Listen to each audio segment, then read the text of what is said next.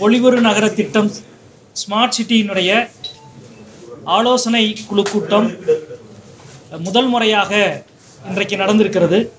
Smart city திட்டத்தை பொறுத்த வரைக்கும் மத்திய அரசு ஒரு தெளிவான பார்வையோடு இந்த திட்டத்தை அணுக வேண்டும் என்று வழிகாட்டு நெறிகளை வகுத்திருக்கிறது வகுத்து வழங்கியிருக்கிறது. அந்த அடிப்படையில் தான் தமிழ்நாட்டில் நடக்கிற திட்டங்கள் ஸ்மார்ட் சிட்டி திட்டங்கள் நடக்கிறதா என்ற கேள்வியை எழுப்பி தமிழ்நாட்டில் நடக்கிற ஸ்மார்ட் சிட்டி ஸ்கீம்ஸ் திட்டங்கள் எப்படி நடக்கிறது? அதனுடைய ஒரு பகுதியாகத்தான் மதுரையை நான் பார்க்கிறேன்.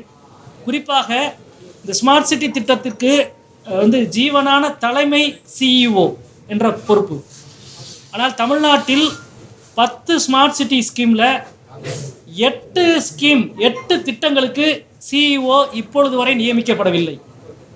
மதுரை உள்பட. அதாவது தலையே இல்லாமல் தமிழ்நாட்டின் எட்டு இடங்களில் ஸ்மார்ட் சிட்டி ஸ்கீம் நடக்குது.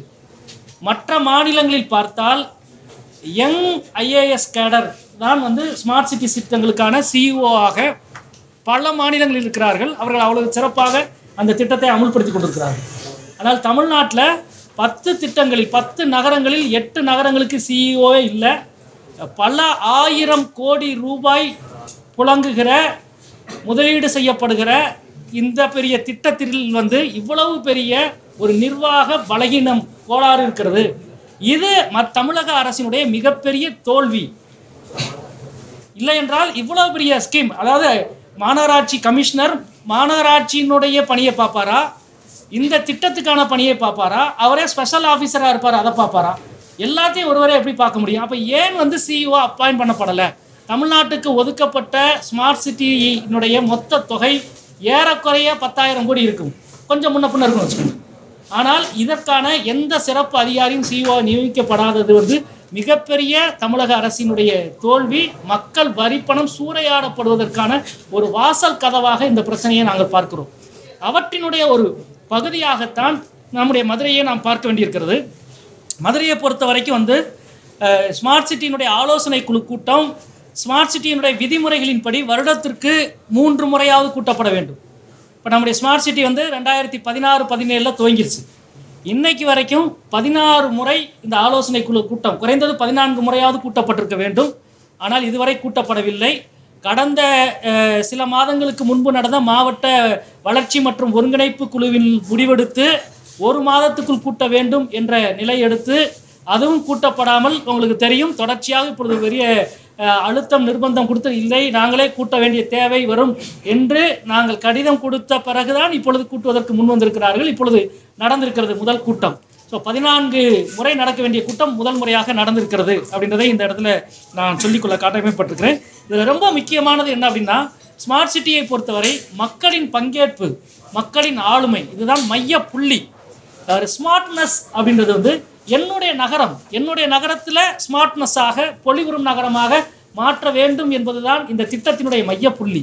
அந்த வகையில் மதுரை மக்களினுடைய பங்கேற்பை இந்த திட்டத்தில் எவ்வளவு தூரம் அனுமதித்திருக்கிறார்கள் என்ற ஒரு கேள்வி இருக்கிறது. இங்கே வந்து தேர்ந்தெடுக்கப்பட்ட மாநகராட்சி இல்லை கவுன்சிலர் இல்லை மேயர் இல்லை. ஆனால் தேர்ந்தெடுக்கப்பட்ட மக்கள் பிரதிநிதிகளாக எங்ககிட்ட எந்த ஆலோசனையும் கேட்கல. ஏறக்குறைய நாலரை ஆண்டுகளாக சட்டமன்ற உறுப்பினர்கள் இது பற்றி எங்களுடைய கூட்டத்தை கூட்டுங்கன்றாங்க கூட்டலை. நாங்கள் வந்து ஒன்றரை ஆண்டு ஆயிடுச்சு கூட்டலை.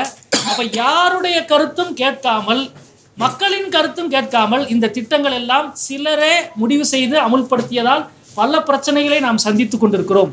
அவற்றில் மிக முக்கியமான அதிர்ச்சியான பிரச்சனை எல் அதாவது எந்த வரைமுறையும் இல்லாமல் தோண்டி போட்டு திட்டங்களை ஆரம்பித்து காலக்கெடுக்குள் முடிக்காமல் மதுரை மக்கள் படுகிற அவஸ்தைக்கு அளவே இல்லை.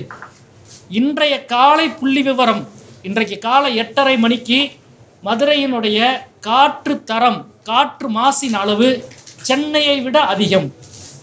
இன்றைக்கு காலை சென்னையில் ஆறு அனல் மின் நிலையம் இருக்குது நூற்றுக்கணக்கான ரசாயன கழிவு ஆலை இருக்குது மதுரையை விட பல நூறு மடங்கு போக்குவரத்து அதிகம். அப்படி இருந்தும் சென்னையை விட காற்று மாசு அளவு இன்று காலை அதிகம். இன்று மட்டுமல்ல கடந்த ஒரு மாத காலம் பார்த்தீங்கன்னா அவ்வளவு தூசி. இது எல்லாம் மக்களுடைய சுகாதாரத்தை நல்வாழ்வை அவ்வளவு பாதிக்கிறது. இதற்கெல்லாம் காரணம் எந்த திட்டமும் திட்டமிட்ட காலத்தில் நிறைவேற்றப்படவில்லை. கடந்த நாடாளுமன்ற கூட்டத்தொடரில் நான் நாடாளுமன்றத்தில் எழுப்பிய கேள்வி மதுரை ஸ்மார்ட் சிட்டியோடைய நிலை என்ன என்று எழுப்பப்பட்ட கேள்வியில் பதினான்கு திட்டங்களில் ஒரு திட்டம் மட்டுமே முடிவுற்றிருக்கிறது. பதிமூன்று திட்டம் முடிவடையவில்லை இது மதுரை தமிழக இந்தியாவின் பிற மாநகராட்சியினுடைய ஆவரேஜ் அளவை விட சராசரியை விட மிக மிக குறைவு என்பதை இங்கு சுட்டிக்காட்ட விரும்புகிறோம். இவருடைய இதனுடைய தொடர்ச்சியாக பல கேள்விகள் கேட்கப்பட்டிருக்கிறது. பல க- ஆலோசனைகள் கொடுக்கப்பட்டிருக்கிறது. பல விஷயங்களில் விளக்கங்கள் கேட்கப்பட்டிருக்கிறது அதிகாரியிடம். குறிப்பாக ஒன்று வந்து மதுரை பெரியார் நிலைய பேருந்து நிலைய ப்ராஜெக்டு அதை பொறுத்த வரைக்கும் ஸ்மார்ட் சிட்டியினுடைய நோக்கம் ஸ்மார்ட் சிட்டியில் என்னெல்லாம் வேணும் என்று மக்களிடம் கருத்து கேட்கிற பொழுது அது மக்களுடைய கருத்து எவ்வளவு மக்களுடைய பங்கேற்பு எவ்வளோ பலகீனமாக இருந்திருக்கிறது என்பதற்கு ஒரு உதாரணம் புவனேஸ்வருடைய ஸ்மார்ட் சிட்டி ஃபேஸ்புக்கில் ஃபாலோயர்ஸ் வந்து எண்பத்தொம்பதாயிரம் பேர். மதுரை ஃபேஸ்புக்குடைய ஃபாலோயர்ஸ் வந்து ஐயாயிரத்தி இரநூறு பேர். இதான் மக்களுக்கும் இந்த திட்டத்துக்குமான உறவுன்றதை நம்ம பார்க்குறோம். இதில் வந்து அந்த கருத்து கேட்டது இப்போயும் நீங்கள் ஸ்மார்ட் சிட்டியோடைய ஆன்லைன் வெப்சைட்டில் நீங்கள் பார்த்தீங்கன்னா மதுரை மக்கள் என்ன கருத்து சொல்லியிருக்கிறாங்கன்னா மதுரையினுடைய மிகப்பெரிய பிரச்சனையாக நாற்பது முதல் ஐம்பது சதவீதமான மக்கள் சொன்னது போக்குவரத்து நெரிசலும் போக்குவரத்து இடைஞ்சலும் டிராஃபிக்கும் தான். ஆனால் அந்த அடிப்படையில் பெரியார் ப்ராஜெக்டை எடுத்துக்கிட்டு பார்த்தோம்னா ஏற்கனவே இருந்ததை விட மூன்று நான்கு மடங்கு இப்பொழுது அங்கே வணிக வளாகத்துக்கான இடம் ஒதுக்கப்படுகிறது. அப்படின்னா ஏற்கனவே இருந்ததை விட மூன்று நான்கு மடங்கு இருசக்கர வாகனம் நான்கு சக்கர வாகனம் அதுக்குள்ள வரும்.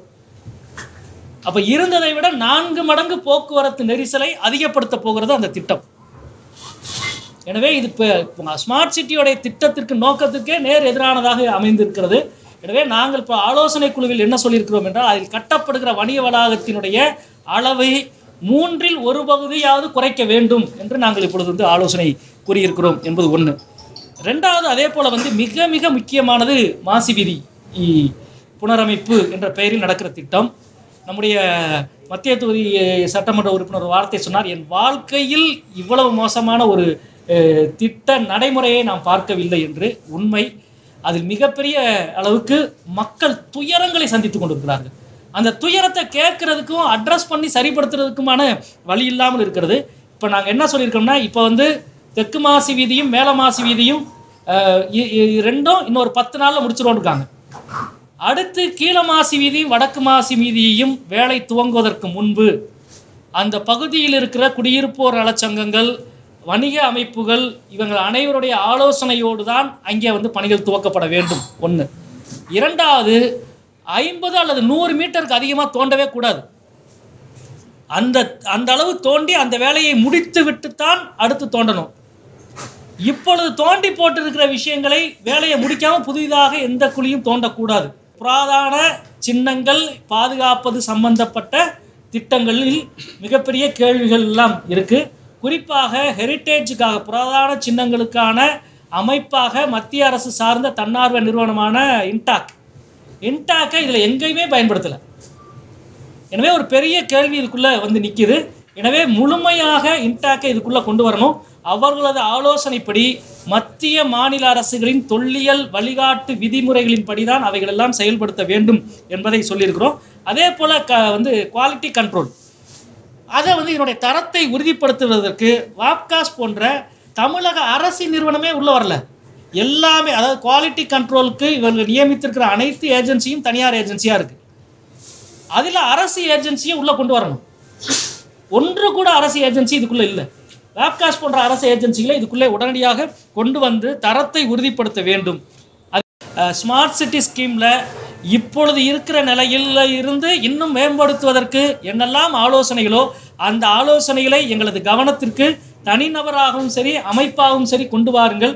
கூடுமானவரை இன்னும் அது சிறப்பாக செய்வதற்கு என்ன வாய்ப்பு என்பதை நாங்கள் வந்து வந்து முன்னெடுத்து செல்கிறோம். மற்றும் புதிய மாநகராட்சியோடு இணைக்கப்பட்ட புதிய பகுதியில் பாதாள சாக்கடையும் குடிநீர் இணைப்பையும் எந்த விதமான அதாவது எந்த விதமான ஒன்றுக்கு கூட விடுபடாமல் முறையாக அதை செய்வதை உறுதிப்படுத்த வேண்டும் என்பதை இந்த நேரத்தில் நாம் வந்து சொல்லியிருக்கிறோம். அதே போல் வந்து இதனுடைய தொடர்ச்சியாக அடுத்த ஆலோசனை கூட்டம் ஒரு மாதத்துக்குள் நடக்கும்.